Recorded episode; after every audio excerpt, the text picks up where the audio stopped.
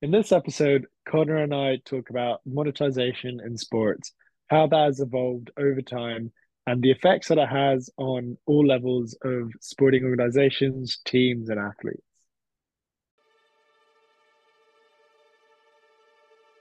Two. Welcome to the Into the Unknown podcast, the show that dives into all things fitness, politics, mindset, current affairs, sports, and everything in between. With a generous sprinkling of humour, at least on my part, and pop culture, I'm Connor Campbell. And I'm Yuxuan Su. So without further ado, plug in, sit back, and enjoy being taken into the unknown.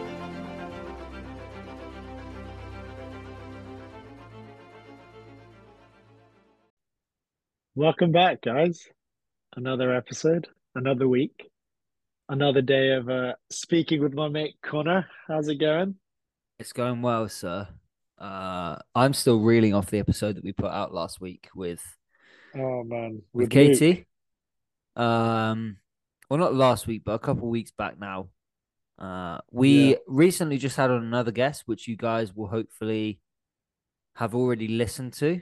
Um, and so I'm, I'm very You get excited. confused about when everything is being released. I am, yeah, I am. But it's because last year we would literally record one on Thursday night and put it out Yeah. Friday. Put it out there. Whereas Here you go, guys. this year Whereas we this year we're actually yeah. organized. we are we are a lot more organized this year. Um, and so yeah, I guess um that brings us to the next episode. I mean, we've recorded so many this point. I'm pretty sure we're on episode 41. I could be wrong, but it's But who's counting?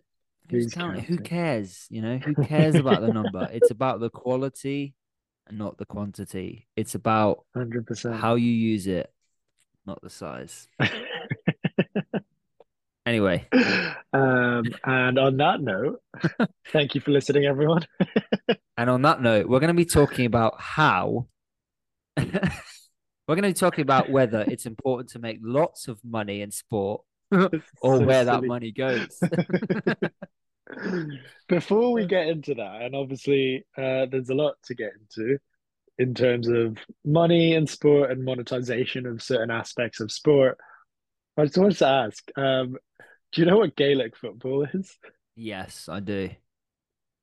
Isn't it such a mad sport? Oh, it's crazy. You know, Paddy from Kings used uh plays Gaelic football. Does he? Yeah, it's actually insane. I, w- I watched uh, a couple of his highlights and he showed me some stuff on YouTube. I was like, Yeah. what the heck is this? I was so confused. It's like a cross between basketball, rugby, Basketball, football. like literally everything. yeah, it's cr- it's crazy. But the athletes are men like they're insane. They're so athletic. Not insane in like their Well- mind. I mean insane as in like athletic, like insanely athletic. I've started getting real into it, obviously, because I, if you guys don't know, if you guys haven't been Oh, listening to in podcasts, Ireland? I've moved to Ireland.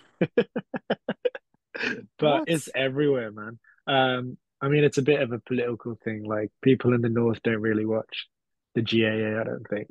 But for some reason, my TV is linked to um the south. So I get the southern channels, like I get the Republic of Ireland channels.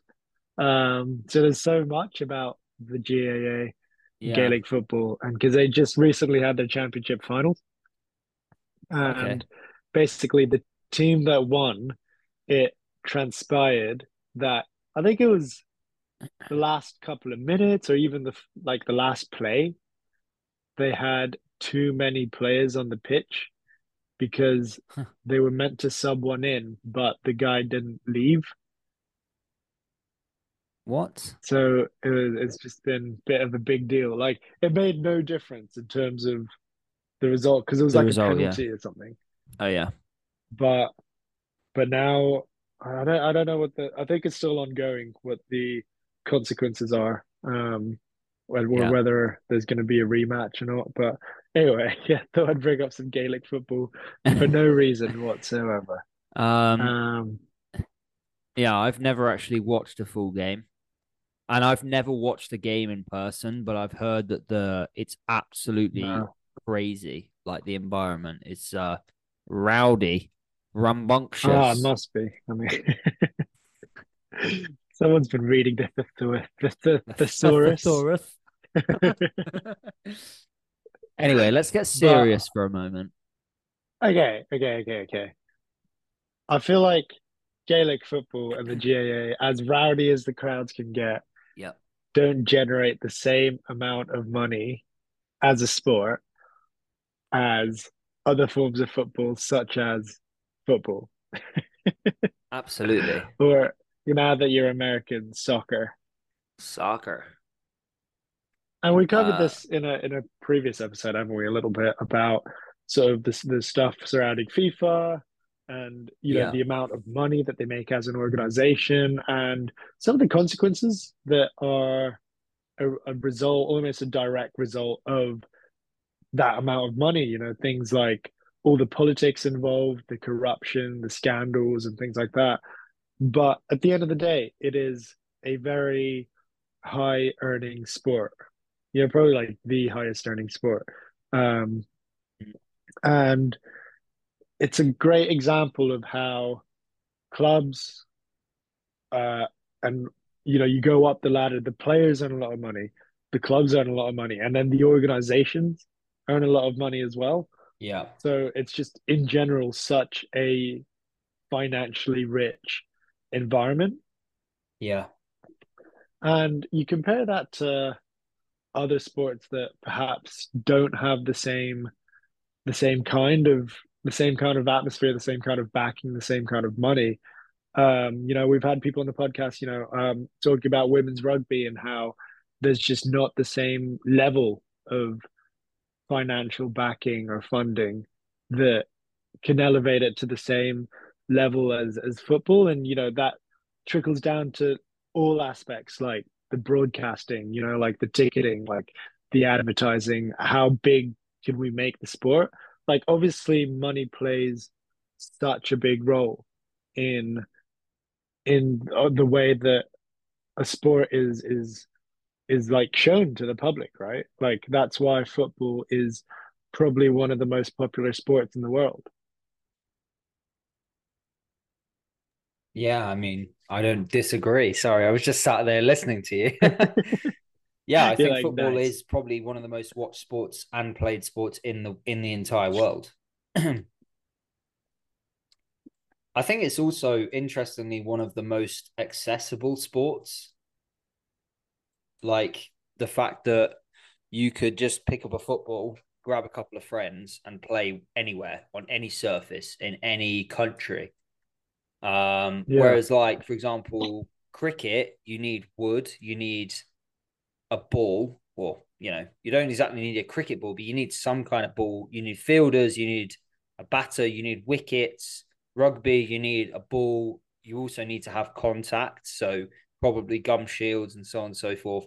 Same as American football, same as like pretty much every other sport. Whereas football is like you literally just need jumpers for goalposts. Everyone has clothes uh, or shoes or whatever they can just chuck down on the floor to make uh, goalposts and and a, literally a ball. I, I once saw a video of uh, some kids playing football in a favela in Brazil, which obviously consequently is one of the like best footballing nations in history. Um, and they were literally playing with because you know how the football used to be just a pig skin that was inflated. I don't know what it is now. yeah yeah And they were literally playing football with like a a, a pig, like an inflated pig skin, and they just were just kicking a football around the favela, like just playing football. And they were probably better than most people with like all of this kit. Um, yeah yeah, I yeah, I agree with you. I think especially since coming over to the US, I've noticed that that sport and that kind of environment or industry in general, there's definitely been a big shift in teams and sports trying to generate more revenue through alternate streams rather than like your traditional route of say selling match tickets. Yeah. Um, because traditionally a lot of sports would have just made money just off selling tickets to for fans to come and watch the game. I think that's Yeah. probably one of the oldest ways for sports to make revenue. Um, and people still do it now. Like, uh, you know, you go watch a football game, and I know some teams have introduced like this whole membership thing where you have to have a membership to buy tickets, which I understand that it does help limit the amount of tickets that they sell. But again, I personally don't agree with that. I think that's like an almost like an elitist thing where it's like, well, hold on a sec. What happens if someone just wants to go watch a game? Like, why do they have to pay for a membership for the privilege to do that? Mm. That doesn't make sense. In at least in my mind, that doesn't make sense. Um, I only know a couple teams that have done that. Like, I, my nan is a massive um, Arsenal fan. I'm not sure why because they're shit. Um, no, I've got a couple of Arsenal fans listening to this as well. Uh, I'm just joking. I, I don't care about football, but uh, I thought I'd offend a few people on the way because what's the point in doing a podcast if you don't try and get cancelled every week? Um, and we anyway. pretty damn good job. yeah, but yeah, so I, I I tried to get tickets for my nan to go watch Arsenal, and uh, you had to get like a membership. I can't remember what it was called. It was like a red membership or something like that. And I was like, why is it so damn difficult for me to just buy two tickets to take my nan to go watch Arsenal? She's not been to watch Arsenal for like 10 years because of this whole membership thing. Because she doesn't want to pay a membership to go and watch them every single game every year. You know, she might want to go Yeah. watch one game. I, I'm going a little bit off topic talking about my nan, but um essentially the relevance is you know you we wanted to as you mentioned previously discuss about monetization what it means in sport uh and really for us to discuss whether that potentially is a good or a bad thing um you know we we want to try and like weigh up both the sides because there have there has been some fantastic things that have come out of you know monetization for sports. Uh but there's also a lot of things that are almost left us wondering well hold on a sec. If they're earning this much why don't players get paid this much in certain sports? Um so Yuxuan, can you do you know do you know what monetization actually means because i actually i actually had no idea until um until actually it was until YouTube started to introduce monetization for uh for what they called like YouTubers like vloggers and stuff like that so Yeah, that yeah, yeah. start to earn revenue off their uh, digital content um Yeah, that sounded you, you made it sound a lot like an exam question. I was getting real bad flashbacks just now. Do you know? But no, absolutely. You know, it's basically it's just it's just, you know, different streams and different ways in which whether it's organizations or teams or individuals, you know, athletes, players, how those those bodies can use the sport that they're in to make money. And so obviously we've touched on loads of them like like uh things like um ticket sales, you know, buying uh selling tickets to the to the competitions, things like advertising, broadcasting, all those things. And I just wanted to point out like straight off the bat that it's a bit of a like a chicken and egg situation because without without money and without sports being monetized at least the way that it to the level that it is now there would be no such thing as the professional athlete. You know like the fact that athletes can get paid to be athletes like athletes can get paid to play a sport play a game um whether that whatever sports that may be like that is all it all depends on the fact that the actual sports is able to provide that kind of money. So like from a very base level, like that is necessary if we want the the kind of environment that's in sports that we have now. Yeah, hundred percent. I I agree. I think um, it's certainly more. Mm, it's certainly more popular in some sports than it is in others. You know, like we just mentioned, football, American football, uh, NBA, baseball, hockey, and also it does generally depend on where you come from.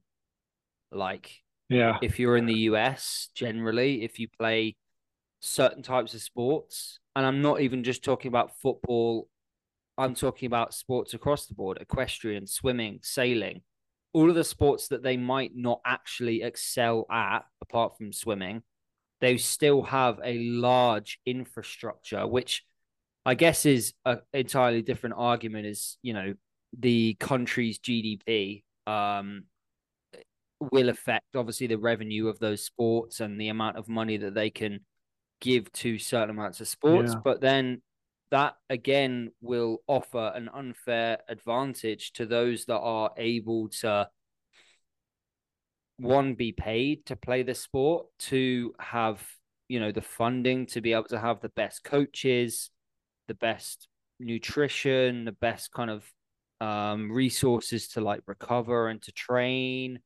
Uh, and also just the fact that they don't necessarily have to do the sport just to put food on the table. You know, like yeah. they're actually making a good living from it. Uh, yeah. They're not just earning like paycheck to paycheck kind of thing, you know, like a lot yeah. of people do. Um, and for the vast majority of athletes, actually, it might seem like there's a lot of professional athletes, and there are, but just because they're professional athletes doesn't necessarily mean that they are being paid to be professional athletes. Yeah. Uh, at, at, least in the in the general sense of the word being paid, and what I mean by that is the organization or the national governing body are actually giving them a stipend. They might be yeah. paid through other sources of revenue, which is where I'd argue it is good. For example, um, you know, sponsors people might have sponsors to give them money or they might have to put like ads on their shirts and stuff to for those sponsors to be like oh yeah we'll give you money for the season if you stick this on our t-shirt. Yeah. Um you know and even things like donations um like that's those sorts of things and grants th- those are kinds of ways that like athletes who potentially aren't supported by the governing body or who aren't supported by um, a salary or the organization, whatever you want to call it, uh, can earn money. So it definitely has opened up, like you mentioned at the start, more streams of revenue for people to be able to earn money, um, especially yeah. through ads. I think because you know that's that's how people earn money on YouTube is through like monetization is through ads. Like the yeah. ads that you that you see on on YouTube is how those YouTubers earn money. How effective do you think those ads are? Um, to the everyday person like you and I, probably not very effective. However, that changed a lot after Facebook, now Meta, started selling lots of people's data. And yeah. I know that there was a whole controversy around that, and that's not necessarily the topic that we want to go into, but you have to understand that your data has been sold to almost everybody in the world. Like your yeah. data is like everybody knows what you like, whether you like it or not. Everybody knows where you like to travel. Everybody knows where you where you like to eat. Everyone knows what you want to buy. It's actually it's actually insane. Like the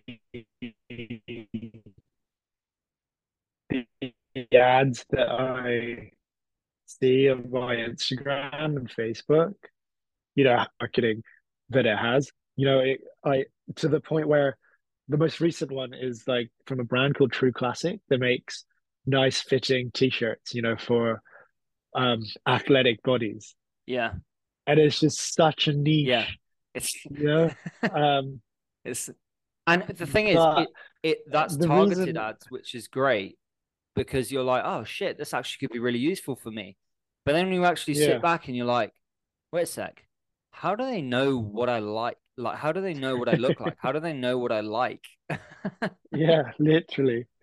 But the reason I ask about ads and how effective you think they are is because, and it's it's interesting as well because we spoke a good couple of episodes ago about things like sports washing and the topic of you know sports washing and using sports as a way to mask or or kind of yeah wash over as it were um sort of political issues and and more sort of controversial topics that are happening in certain places.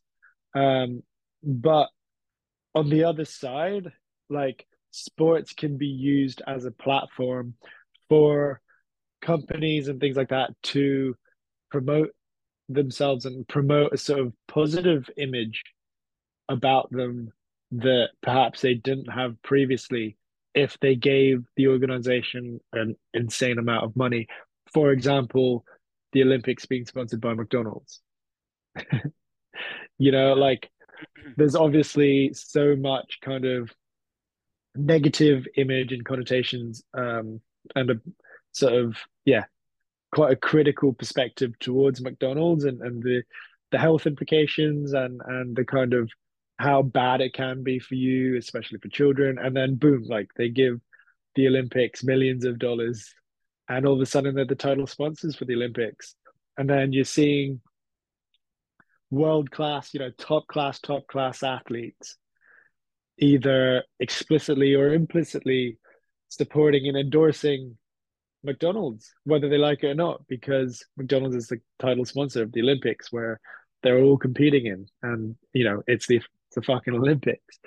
And yeah. it it's such a it's such a clever way of sort of twisting or or yeah, changing that image and that perception through the platform of sports. And and that's just that's why advertising has become, I think, over the last probably five, ten years, grown so much as a form of income and a form of rev- revenue in sports and, and sporting bodies.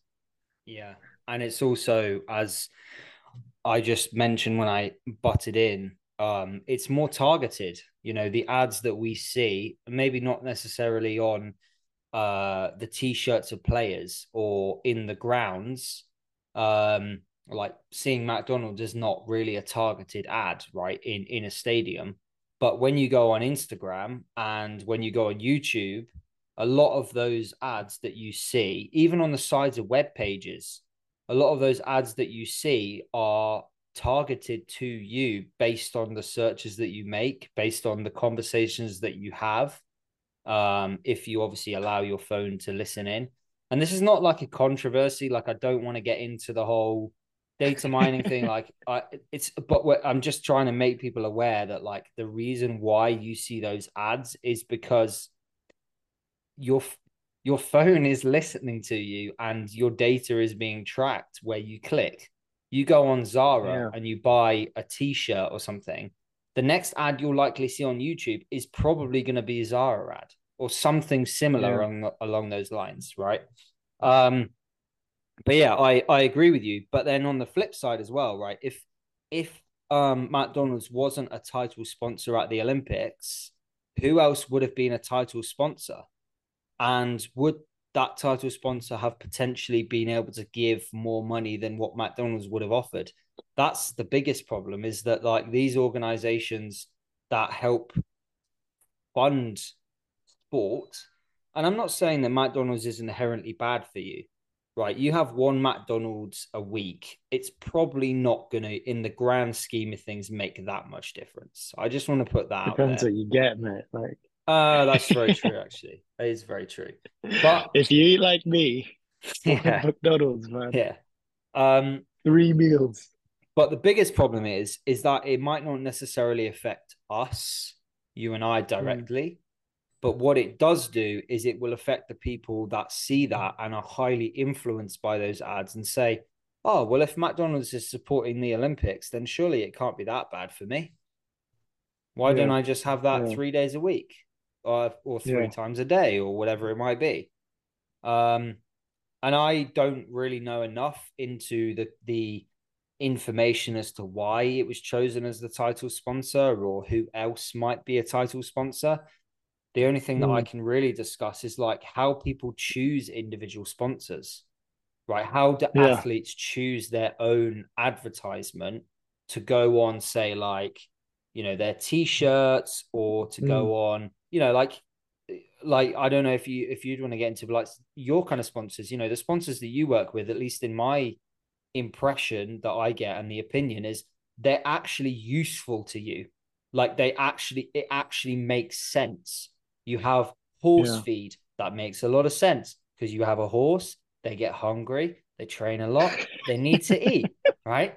You have Man needs a heat. is it saddle or like a bridle comp no not bridle is it bridle nailed that name um yes, sir. yeah like a saddle company um you know again that makes sense you have to sit on the horse you don't want to sore ass so you get a nice saddle right those things those things just make sense okay they just Yeah. make sense um and so it's kind of like this internal conflict of like yes you probably might have been approached by other sponsors um and either turn them away because you are a you know um a morally positive human being and you're like actually that doesn't really fit my agenda that doesn't really fit where i'm going with my sport and what i want that to represent and i think that's really a, like an important discussion point to have is that like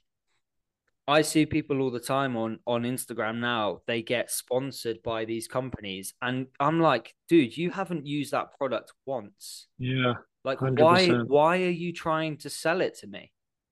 Like, yeah. what's wrong? Like, I know, and that's where the term like sellout. wrong with you? That's why why the term sellout has come from. Is like, I get it. People need to make money, but like, like where, like, come on, have some freaking morality. Like, do you not understand how that's going to affect the people that watch you and listen to you and actually, you know, they tr- they look up to you potentially. Yeah. Uh, I know and I they trust down a bit they of a rabbit trust your your perception and they trust you know what you're recommending. So that is quite a big responsibility especially if you have yeah like you say uh, on social media you have a big platform and you have people who look at you as a sort of authority figure on these things. And you know we talk about mcdonald's sponsoring the olympics. There's budweiser sponsoring the fifa world cup you know? Yeah, and and you know we talk about how that might affect people involved and affect people who are you know spectators um the the fact that a beer company is sponsoring the football world cup you know like you go and you want to watch a game and you're a recovering alcoholic Mm. what's going to happen and I, I know it, it's it's weird as well because in Qatar that at the end they banned beer from being sold in the stadium which is kind of defeats the purpose a little bit. Mm-hmm. But you know the advertising as a form of monetization and as probably one of the biggest or most influential forms of monetization in sports can be dangerous because it has such a direct impact on the the the perception of not only the sport but also the perception and the image of the the brands that are being promoted. Yeah. And uh, it even goes as far to say, like, going back to the merchandise that we were talking about, um, you know, com- companies like, uh, so for example, if we're talking about the NFL, MLB, NBA, often at times those uh, organizations will sell the rights to for like for like their jerseys. So Nike is probably the one of the biggest brands in the world for sports clothing. They're the only licensed manufacturer for the NFL. Um, and so they're the only people who are able to legally, obviously, I know it's done illegally in some places, but legally, they're the only company that are able to produce and manufacture and sell um, sporting goods for the NFL. at Yeah. least for jerseys. For soccer or football, sorry, uh, it might be like Adidas, Puma, or Nike, something like that. And th- though those organizations will sell the individual licenses to make a lot of freaking money. Um, Mm. and even goes as far to say back when I used to do CrossFit, uh, which was mm, what was that like, eight years ago, something like that. Reebok was the title sponsor for the CrossFit Games, Yeah. Yeah. and I heard a story that apparently Mat Fraser, who is probably one of the most well-known CrossFitters, he's certainly the most successful individual CrossFitter. Um, he he had a, uh, sponsor contract with Nike or Nike if you're American. Um, and they they told him that he wasn't allowed to. Oh, Reebok told him at the CrossFit Games, you you're not allowed to wear any of your Nike stuff because this Oh, is wow. sponsored by. It's it was called the Reebok CrossFit Games. Yeah. So the Yeah. CrossFit Games to make revenue off monetization, they essentially went, well, hold on a sec. Why don't we just get a big organization to sponsor it? They can then give us all the clothes. People can see us wearing these clothes, and so they think, wow, those must be the best for CrossFit. And Yeah. you're you you are that's a monopolization. Like Mm. you're monopolizing, essentially trying to monopolize the market into this one uh consumer. And so anyway, Mat Fraser ignored them and just put black tape over it and still continued to wear the Metcons. And they got really popular. And Reebok really didn't like it. But then they realized that actually, if they stop people from doing that, there's going to be people that will end up not going to CrossFit because it's just associated with Reebok. Because people are like, well, I don't want to wear Reebok because it's crap Yeah. in their Yeah. opinion. I'm not saying Reebok's crap, like, um, but now the problem is Reebok's no longer the title sponsor. It's now sponsored by NOBULL, and they've tried to do a similar thing. Mm. And I'm just kind of like, that just it doesn't make sense. It it does make sense in terms of being able to sponsor like a title sponsor like McDonald's or Reebok or NOBULL or Nike, right? Um, making that merchandise solely that consumer. But it what doesn't make sense is putting a caveat to that and say, okay, we're the title sponsor, but the only thing you can eat in the Olympic Games is McDonald's because we're the title sponsor. that doesn't that's you that's that's stopping people's free will. You can't do that. That's illegal. Like you that's you just can't do that. Um I know I'm going down a massive rabbit hole, right? I don't I don't know if it's illegal, but um, yeah. Do you think do you think it's a good thing that there's so much money in sports? Yes, I do generally. Um, and I would obviously preface that to say yes and no. Uh, but generally, I think yes. I think what it does do, as we mentioned at the start of this episode, is that it does provide people with uh, means to make a living. Um, and to be honest with you, I think that does far outweigh some of the the negatives to sport making money. But at some point, there needs to be, uh, okay, you're making this much money. Where is that money going? Because you can't just keep paying people more. Like you can, that's fine. But at the same time, you need to invest that into other places. You can't just like an organization can't just earn 5 billion in a year and then just go right well let's just pay all our players this we still have 4 billion in the pot so should we just keep it to ourselves or i think like this is where it comes like outreach programs or giving Mm. back to the community or making things cheaper for fans potentially because they have such large um you know such a large safety net they go okay well why don't we introduce an idea of making it slightly cheaper for a certain amount of fans that earn under a certain amount or earn or who are under 25 or something like that where you have almost Yeah. like these benefit programs and i think because because ultimately the only reason why people will continue to pay and the problem with organizations earning more money is things will get more expensive. And so, you know, I don't really go and watch sport anymore because it's too expensive. Like, in my opinion, yeah. I don't want to pay a hundred dollars to go and watch two hours of football. That's too expensive. When I yeah. can pay a hundred dollars a year to watch all the games at home. Why would I do that? It doesn't make sense. I don't want to do that. But what I'd love to do is actually go watch the games in person. You know, the um like NFL, like football games. Um so I I would say yes, generally it does. And I know that um you you're gonna have sort of like go down, go pick out pick apart some of my conversations, but I would leave it with yes. I think in general, uh, it does. It is a good thing that they earn money. Yeah. No, hundred percent. I agree with that. And you know, at the very beginning, we said that without that and without the level of monetization that sports has, there wouldn't be the possibility of people being able to be professional athletes and, and do their sports professionally. And yeah. and not just athletes you know staff you know support staff support personnel people who work for the teams it just opens up so many opportunities and jobs for people. Yeah like myself. you know you well yeah like like you and me right? And you look at and people who otherwise wouldn't get those opportunities. You know, you talked a little bit about football in Brazil.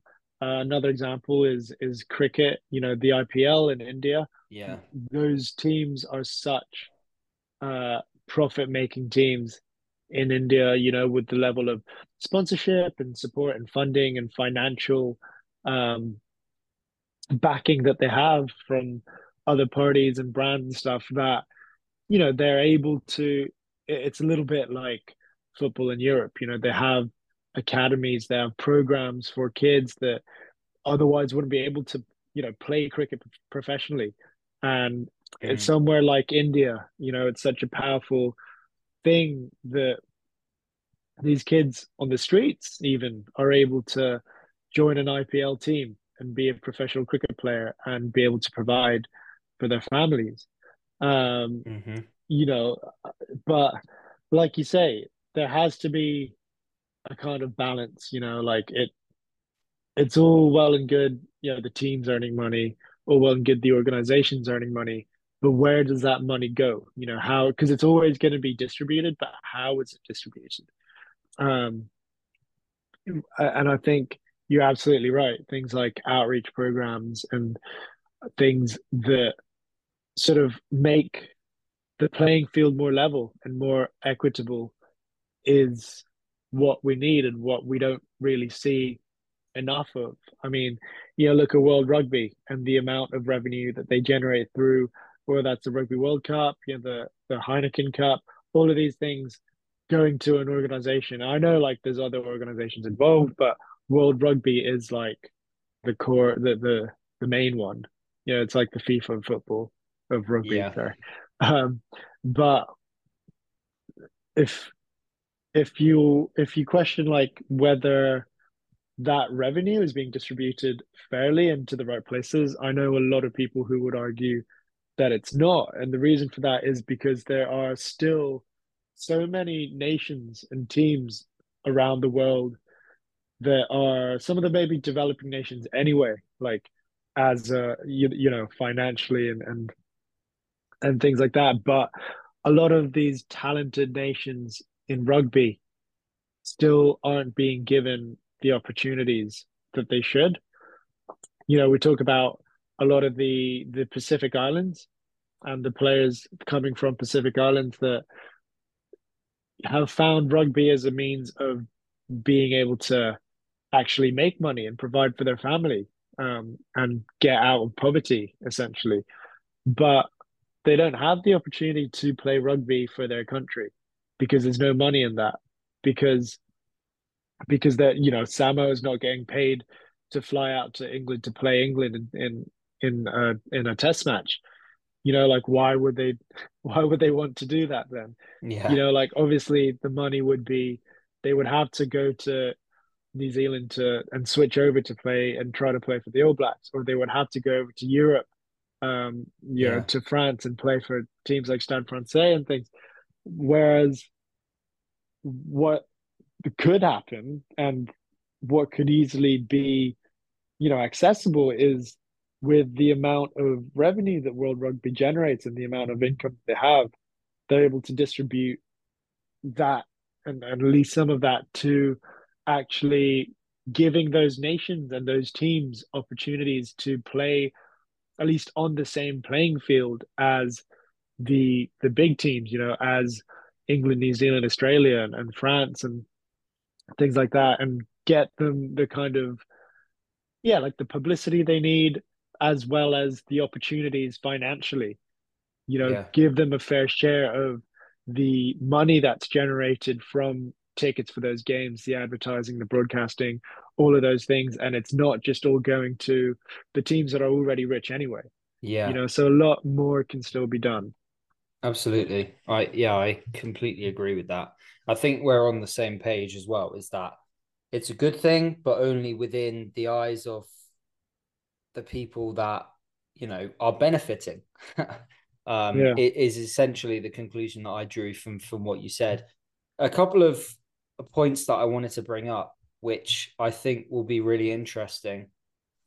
A couple years ago, uh, I heard a story from a friend who was an NCAA athlete. For those that don't know, uh, I mean, I'm sure most people would, but NCAA is uh, essentially the athletic organization that runs all of the college sports across the US.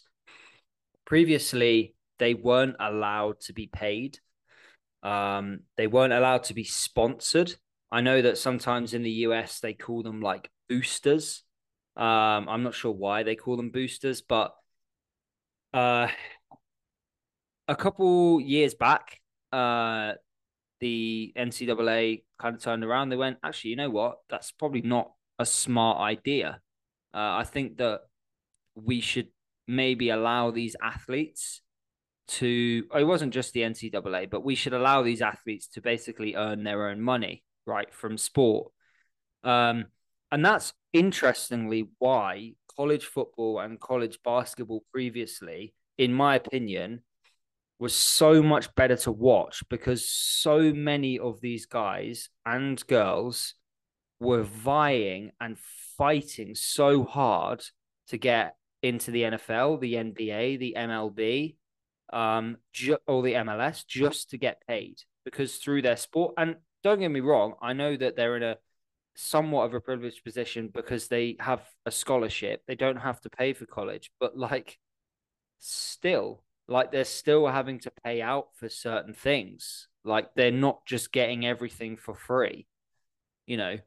Um so anyway, they decided to change change it and what's really interesting is I think the reason why is because the NCAA would essentially take uh all of the, all of this footage from the athletes and they would then sell it on to organizations like like reels basically. So like let's say you're an american football player and you have highlights reel. You would then have to kind of sell that on to other people so that they could watch you and see how good you are they decided to get rid of that and so people would be able to actually put things on their twitter uh, and and sell their own footage um, and that sort of that stuff, uh, I don't even know what you call it, like highlight footage, is apparently roughly valued at two hundred and fifty million dollars a year. Just really? high, just highlight footage from athletes oh, in the NCAA. Yeah, which is insane. Um, yeah, I, I just find it interesting because again, that's almost essentially like a form of monetization. Is that these this organization had kept like a lock on all of these athletes earning money and they were earning mm. money off the backs of these athletes because they had to give the give them the highlight reels to then pass it on to the organizations outside of the NCAA and I'm like yeah, yeah, so yeah. fucked up like that, and that was going on for so long um yeah, I just I just wanted to bring that point up because I just yeah I was sat there I was really interested because I I had no idea that you know I didn't think that they'd be getting paid loads but I thought they would at least be getting paid from something Um, and the fact that they weren't actually Mm. allowed to earn anything, they weren't allowed to monetize anything. Yeah. Um, which is insane. And the second thing, which I know that we are wanting to kind of go into the idea of of esports and so on and so forth. I did a little bit of digging into esports after we decided to sort of talk about monetization. Now, esports, even in the last five years, has grown exponentially. There are so Yeah. many more YouTubers, Twitch streamers, um, I don't even know whatever Discord a thing. I don't even know because I'm not Discord, an yeah, yeah, yeah. Um, what's really interesting you with the lingo. come on. What's really interesting is for most traditional sports, and I know that you actually pointed this out, and I thought it was really, really interesting that you did. The largest amount of money that people will earn is fundamentally from network rights, right? People, them selling uh, the rights to watch stuff on TV and ticket sales. Yeah. But for esports, the majority of esports is actually streamed for free. Really? Like, yeah, like a lot of a lot of wow. esports stuff is streamed for free, and so they're they they must be losing out on so much of the pie because Mm. it's free. But I think that's actually it. It is also a good thing, you know. And I'm going Yeah. to argue two cases. I'm going to argue for the fans. Number one, it's good because they don't have to spend an absolute fortune to watch some of their favorite athletes and some of their favorite teams, which is fantastic for them. But on the flip side, as we've both mentioned in different discussions, that means that potentially the esports athletes are getting less because of the fact that the organization isn't charging to watch those sports. Mm. So what's interesting is there's like three streams of revenue. Um, you've got like the entertainment, and I, I want to go into that because actually a lot of uh, esports organizations actually went public in 2021. Like they actually, Yeah. so people could buy shares in in their organization. Like so, people Yeah. actually own shares in like I don't know any esports teams, but they Yeah, like actually own and yeah, they own they own shares. Like fans can can buy shares of those teams, which is kind of cool, right? I don't know. I think I think that's it. I think that's quite cool. Um, I mean, I suppose it is cool, and maybe people would argue it's not cool, but I feel like it brings fans closer to the sport. If it brings fans closer to their athletes, and yeah, they might not be able to call the shots, but if their team does really well, they could potentially earn money from that because their shares will increase. So Yeah, it yeah, yeah. almost increases like fan engagement. And Mm. obviously, apparel is a big one, right? Uh, I mean, every sports team sells apparel, but I just found it really interesting that they don't necessarily earn revenue from directly from consumers watching, um, Mm.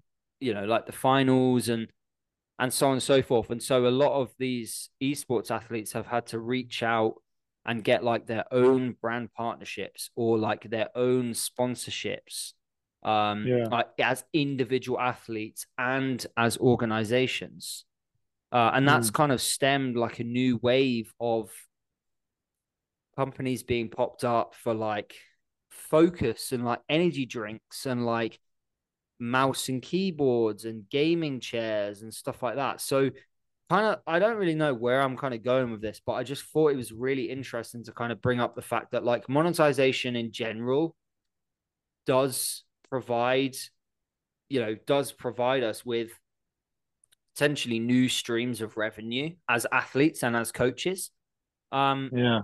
And also it just opens up the idea that like actually esports that people could argue you know maybe they don't earn as much as say professional athletes like they're they've opened up kind of like a whole new realm as to like what monetization could essentially be like the future of Yeah. monetization um outside of just charging more for tickets or charging more for apparel and so on and so forth Yeah. um, yeah, so I, I thought it'd be cool to just kind of share my inner thoughts Yeah, yeah. of of the, my idea for that.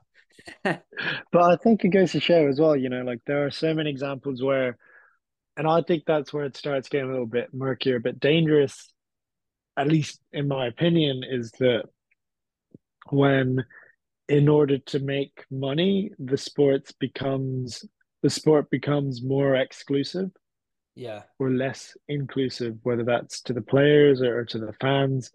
You know, like you say with the Arsenal um, game and having to buy membership to just to go watch games, to you know the the latest Olymp- uh, Tokyo Olympics being selling all their broadcasting rights to Discovery Plus. Um, that was that was crazy. Like I, I mean, it, you know, I would much rather be able to be able to access the Olympics anywhere, Yeah. and then there'd be a shitload of ads that hit me. Like, Yeah. yeah, that's worth it.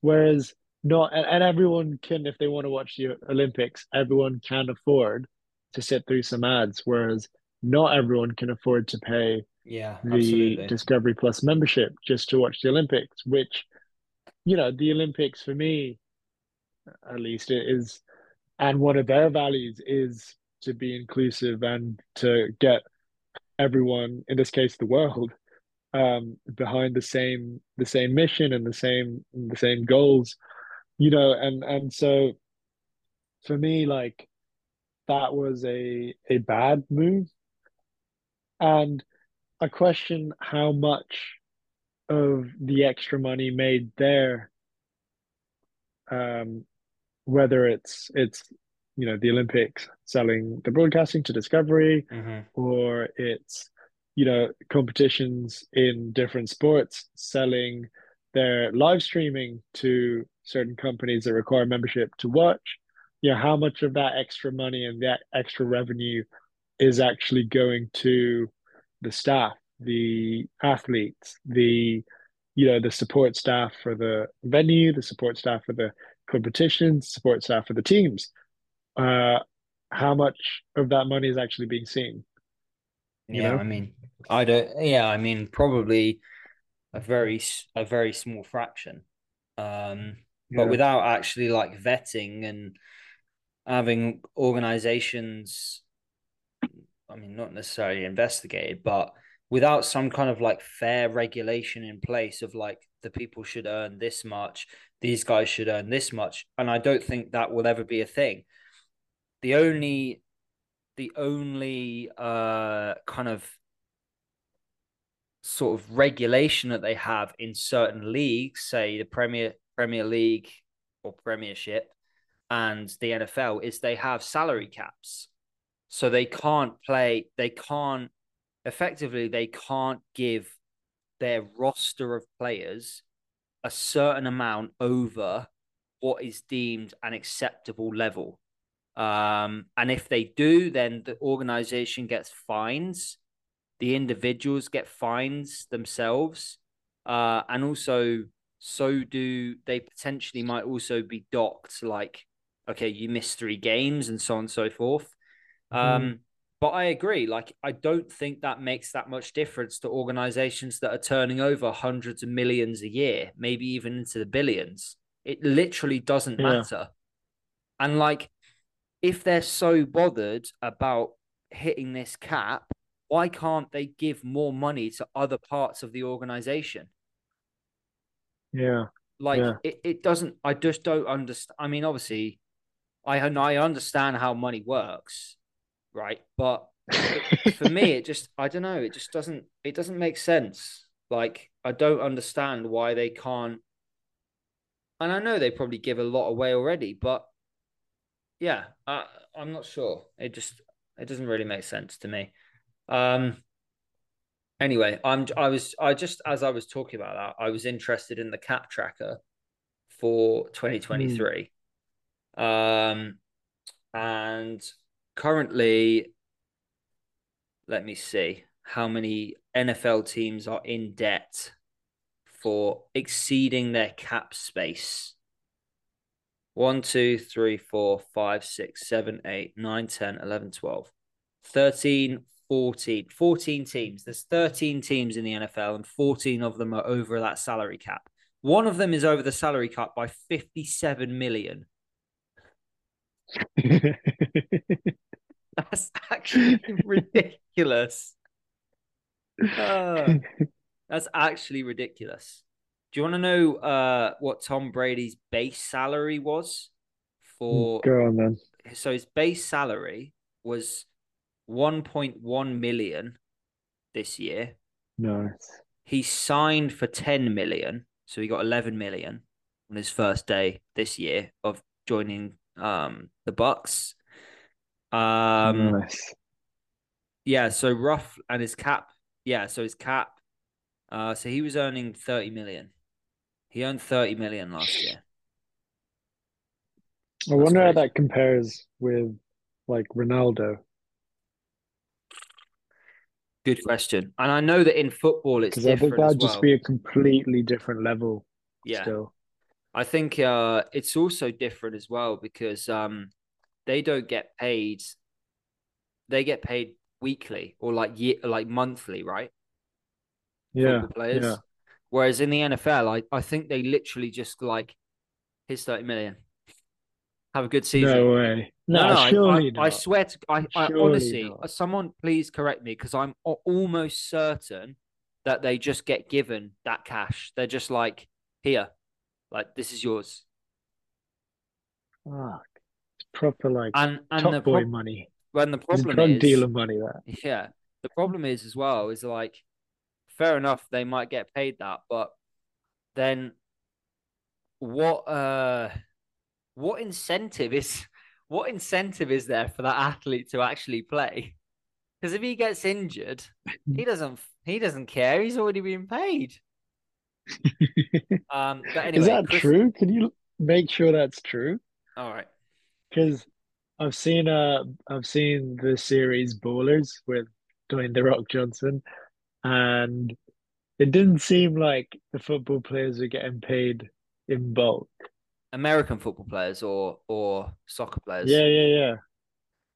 Uh, oh, okay. Here it says here each NFL player under contract gets paid every week from the start of the season. Okay, cool. That's good. I was like, even when I said that, I was like, there's no way that he would just get paid.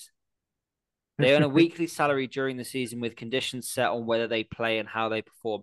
So this is actually interesting yeah. because I had a conversation with one of the guys um, at the gym, Harper. He went to uh, high school with Ezekiel Elliott. Do you know uh, the running back? Oh, nice. From, yeah, yeah, from, yeah. Who plays for the Cowboys? So yeah, I I'm not sure where I heard this, but I I think I heard it in like an interview or or something like that.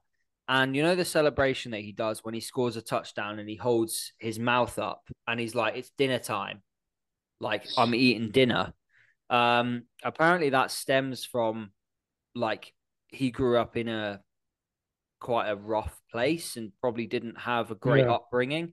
And so essentially, like every time he would uh, score a touchdown or play a game, that was him like insinuating, like, I'm going to eat tonight. Like, my family are going to yeah, eat yeah, good. Um, which I think is interesting because it, it, it does spin another tale of the story of like you know some of these guys grew up under very harsh conditions in a westernized mm. society and the fact that they've been able to get to where they are and actually earn that amount of money is incredible like it's incredible but it doesn't happen everywhere that's the problem that's the biggest problem mm. that we're trying to argue is and even still, if these companies are paying 30, out 30 million a year to a football player, how much must they be earning?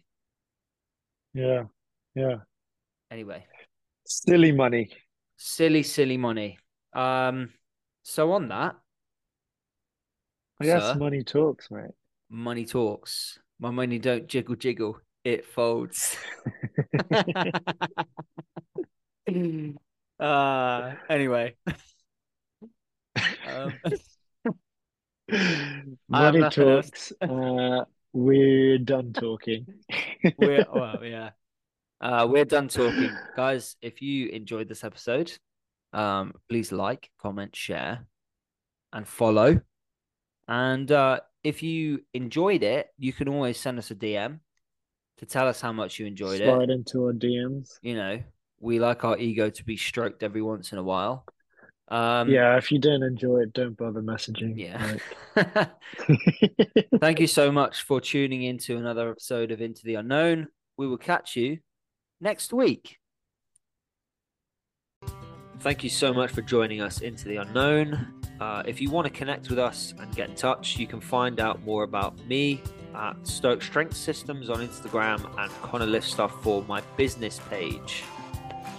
And you can find me at at yuxuan.su.eventing on Instagram, Yuxuan Su Eventing on Facebook, and suyuxuaneventing.com. And if you want to get a bit more engaged uh, with our community and you liked this episode, please like and subscribe. Uh, follow on the on on Spotify, and we'd also love to hear your thoughts on this episode's topics. So please drop them in the comments. Catch you next week.